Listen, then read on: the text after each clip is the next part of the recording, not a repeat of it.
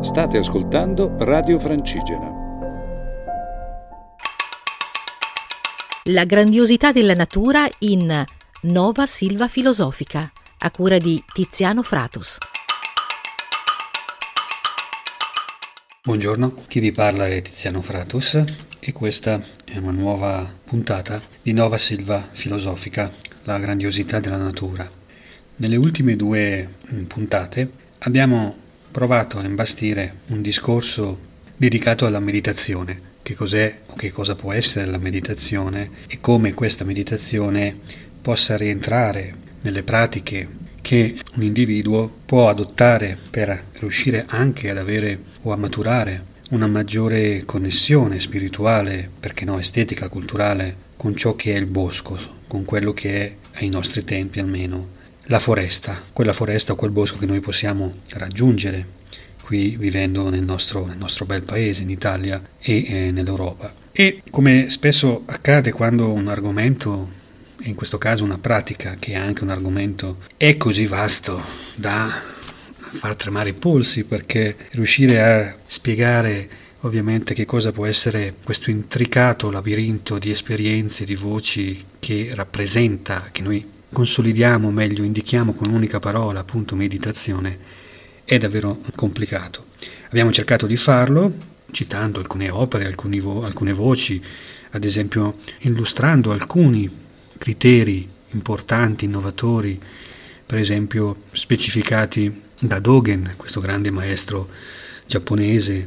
che ha scritto in un'opera vastissima, una delle maggiori opere filosofiche del pensiero giapponese mai scritte, che si intitola Shobogenzo, e abbiamo per esempio parlato di quel suo bel principio che è pensare non pensiero, ovvero arrivare a pensare, non avere bisogno di pensare e quindi meditando riuscire a fare quel vuoto che consente a una persona di essere libero. E avevo preparato, ho preparato per questo piccolo eh, puntata una serie di libri di cui vorrei leggere poi dei, dei brani e sono libri ad esempio di due maestri riconosciuti. Uno si chiama Achan Chan, che scrisse anche, oltre a fondare monasteri in Thailandia e a formare moltissimi altri successivi maestri, Achan Cha è stato l'autore anche di I Maestri della Foresta, che in Italia è pubblicato dalla Ubaldini, una casa editrice a cui noi Dobbiamo rifarci perché eh, forse per quanto riguarda la meditazione e quelle opere che vanno a suggerire alcune possibili vie, alcuni possibili sentieri legati alla meditazione e alla spiritualità, alle spiritualità orientali, sicuramente senza voler togliere nulla a tante altre case editrici, è quella che ha dato, che sta dando maggiori tesori. E sempre di questa casa editrice della Ubaldini, editore di Roma, uno dei discepoli di uh, Achan Cha, ovvero Achan Sumedo, Achan è una parola che indica proprio la figura del maestro, della guida, e Achan Sumedo invece stato, era un americano che è andato già giovanissimo nei templi thailandesi dove si coltivava questa tradizione della foresta, che è una tradizione di meditatori e di sapienti, e di monaci, che si rifanno direttamente agli insegnamenti eh, del Buddha. E questa tradizione, che è stata poi appunto rinforzata dalla figura di Achan Cha, ha avuto appunto in Achan Sumedo una sorta di profeta, o quantomeno, è una parola forse eccessiva, però diciamo una persona, una personalità di grande carattere, di grande esperienza, che dopo essersi formato sotto queste guide importanti nei monasteri thailandesi, è proprio stato spedito letteralmente in Inghilterra, dove ha fondato un monastero che è diventato poi un centro molto importante del buddismo Theravada, che è questa branca del buddismo, il buddismo l'abbiamo già detto anche altre volte, e noi indichiamo con buddismo un intero un'intera esperienza, un'intera varietà di esperienze e di teorie. In realtà esistono tantissimi diversi buddismi, il buddismo zen che è quello giapponese ad esempio è diviso in tre scuole e ad oggi in realtà se ne sono state fondate molte di più ma poi ne sono sopravvissute tre di cui in Italia quelle più presenti sono Soto Zen che è una scuola oppure Renzai che è un'altra scuola e invece per quanto riguarda il buddismo continentale quindi quello più vicino anche alle origini e quindi quello indiano. Ha avuto poi diverse mh, propagini e una di queste appunto che è quella più diffusa nella, nel sud-est asiatico, in Thailandia, ma anche in Vietnam e in altri paesi, appunto rientra sotto la dicitura Theravada, ovvero quel buddismo che è molto legato proprio alla pratica quotidiana e anche appunto agli insegnamenti, come in questo caso nella scuola dei maestri della foresta, nella tradizione dei maestri della foresta che invece tendono proprio ad andare direttamente alla fonte del pensiero, della pratica ascetica così come la tradizione ha tramandato dall'esperienza diretta del Buddha. Comunque Achan Sumedha è stato un grande allievo di Achan Chan e ci ha lasciato diversi, anche egli diverse esperienze scritte, sono poi talvolta appunto questi libri eh, seguono la vecchia edizione della compilazione, ovvero molte opere che noi abbiamo dell'antichità asiatica questo sia per la tradizione cinese che per quella giapponese e in parte anche per quella in lingua pali, comunque delle mh, varie lingue del sub- subcontinente indiano, esiste la compilazione, ovvero una serie di pensieri che venivano scritti e poi legati insieme e eh, questa struttura è rimasta fondamentalmente identica nell'arco del tempo soltanto in età moderna si è incominciato a fare, o meglio, soprattutto in età moderna si è incominciato a costruire libri nella visione che noi oggi abbiamo, quindi un discorso molto più articolato e organico. E spesso anche questi libri che noi abbiamo la fortuna di leggere in italiano, di, dei maestri, sono spesso seguono questa, questa involontaria tradizione della, della, compilazione e quindi diventano una raccolta di pensieri, di saggi, eccetera. Uno di questi libri di Achan Sumedo appunto si intitola La mente silenziosa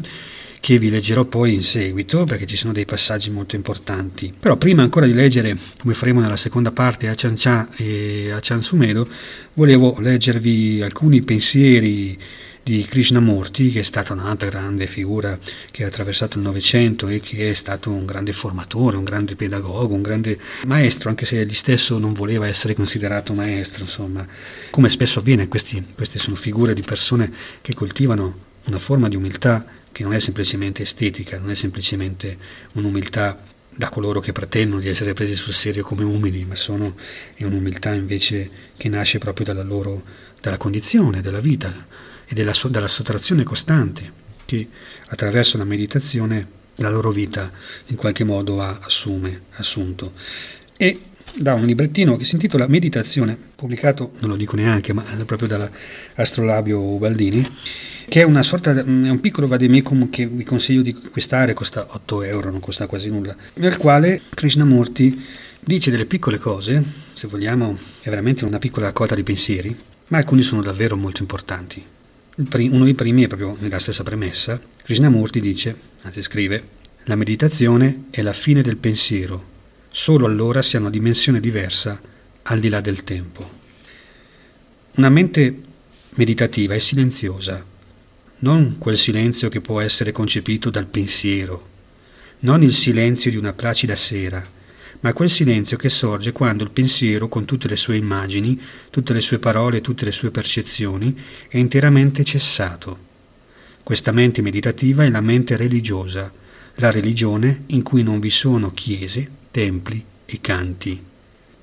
La mente religiosa è l'esplosione dell'amore, l'amore che non conosce separazione, per questo amore il lontano è vicino. Non è l'uno, né i molti, bensì quello stato di amore in cui cessano tutte le divisioni, come la bellezza non è a misura delle parole, sono a partire da questo silenzio agisce la mente meditativa.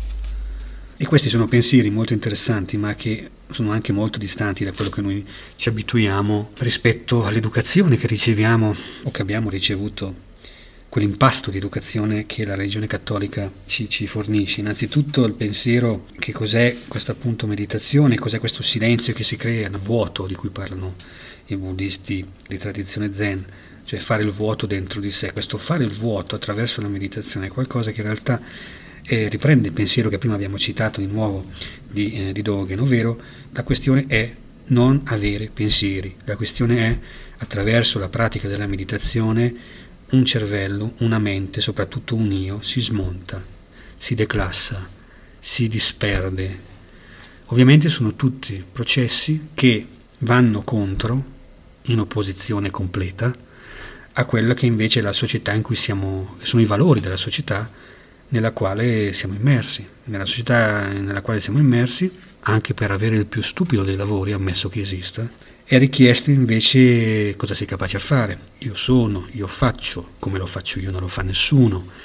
No, noi che abbiamo questa avventura di scrivere libri, ogni tanto, purtroppo veniamo costantemente vessati e anche un po' illusi sul valore reale di quello che scriviamo, di quello che diciamo. No, c'è questo bisogno di essere importanti, di essere definitivi, definitori. Ancora oggi, mentre sfogliavo l'inserto, la lettura del Corriere della Sera, stamattina, poco fa, c'erano le notizie di diversi autori, no? c'erano le opinioni. Il Corriere della Sera offriva eh, sulle pagine di Torino, della città di Torino, una serie di opinioni e c'era la pubblicità di uno scrittore molto famoso della mia epoca eh, che finalmente potrà parlare dei ragazzi e quindi attenzione, paginone intero per fare la pubblicità di questa cosa e rendere questa persona ancora più importante di quello che è. Ecco, tutto questo è, se vogliamo, proprio gli antipodi. È un narcisismo, è un obbligo di importanza che è agli antipodi di quello che invece è il percorso che una persona consapevole inizia all'interno di un discorso di meditazione.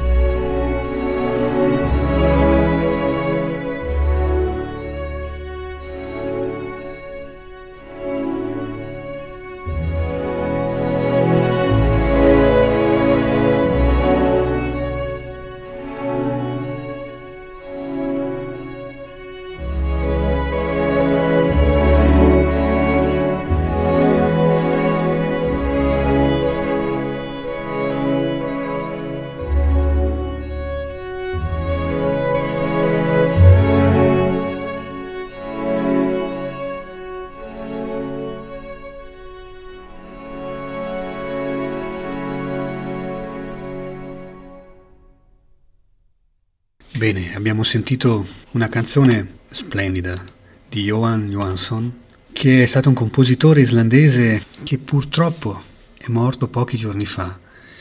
quando aveva 48 anni. E sono alcuni mesi che ascolto un suo CD, un suo disco, una sua opera, davvero una, un'opera straordinaria, di una sensibilità, di una sapienza nel miscelare suoni antichi, strumenti quali il violino, il violoncello, pianoforte e invece suggestioni elettroniche. Era un artista islandese. E questo, questa canzone che abbiamo, questa composizione che abbiamo sentito ha un titolo anche molto bello, A Sparrow Alighted Upon Our Shoulder, ovvero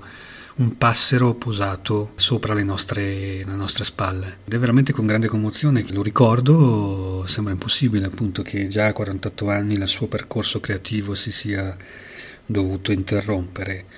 Eh, ascoltate Johan Johansson, la sua musica, è, tra l'altro è stato un compositore di varie colonne sonore di film che hanno avuto anche un certo successo insomma, nostri, in questi ultimi anni. Riprendiamo il discorso sulla meditazione. Allora, per chiudere questa mm, ennesima puntata sulla meditazione pensavo che fosse l'ultima, ma sicuramente ce ne sarà una quarta la, la, prossima settimana perché gli argomenti, le citazioni e soprattutto le riflessioni sono davvero vastissime. È uno di quegli tra virgolette argomenti che non finiscono mai, anzi che, si, che non possono che allargarsi sempre di più. E allora però abbiamo citato, ho citato prima sia Chan Cha che a Chan Sumedo e volevo quantomeno segnalare alcune delle cose che loro hanno avuto modo di scrivere e proprio all'inizio del libro La mente silenziosa di Achan Sumedo, ricordo pubblicato sia Sumedo che Cha dalla Ubaldini, così come anche Krishnamurti che abbiamo citato in precedenza, in cui una delle cose interessanti è proprio nell'introduzione, in cui mh, Achan Sumedo dice questo, questo libro, cioè La mente silenziosa, non è un manuale di meditazione, anche se indica nella meditazione un aspetto fondamentale del sentiero. Città Viveka significa in pali mente distaccata ed è il nome di uno dei monasteri inglesi che appunto Sumedo ha cofondato e ha poi è diretto e tra l'altro facendolo diventare un, un luogo davvero meraviglioso. Subito dopo, poche pagine dopo, Sumedo scrive questo. L'insegnamento, e si riferisce all'esperienza giovanile quando era in Thailandia sotto eh, la guida di Achan Cha, l'insegnamento consisteva nella pratica intensiva del lasciare andare, nell'affrancarsi dalle abitudini, nella disciplina monastica, vinaya, che è il termine pali con cui loro indicano proprio la, tutte le regole che devono seguire entrando in monastero,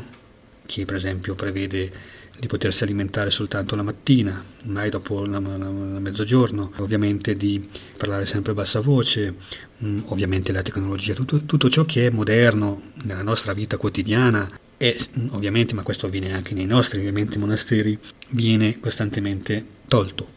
E molte altre regole, adesso non c'è tempo di spiegarle. Comunque, nell'austera semplicità limitata al cibo, all'abito e al tetto, provvisti da un monastero, e nel rimettersi alla volontà del maestro. Con compassione e il suo noto humor, Aciancià spronava i discepoli per fiaccarne il concetto di sé. Qui torniamo al discorso che facevamo anche prima, del fatto che la cosa importante della meditazione, e questo, per, questo, per far questo non c'è bisogno ovviamente di entrare in un monastero, è proprio questo, questo lasciare andare, questa capacità, questa possibilità che l'uomo attraverso un'attività, una pratica quotidiana, continuativa, consente in qualche maniera alla persona di potersi anche slacciare completamente da quelle che sono le sue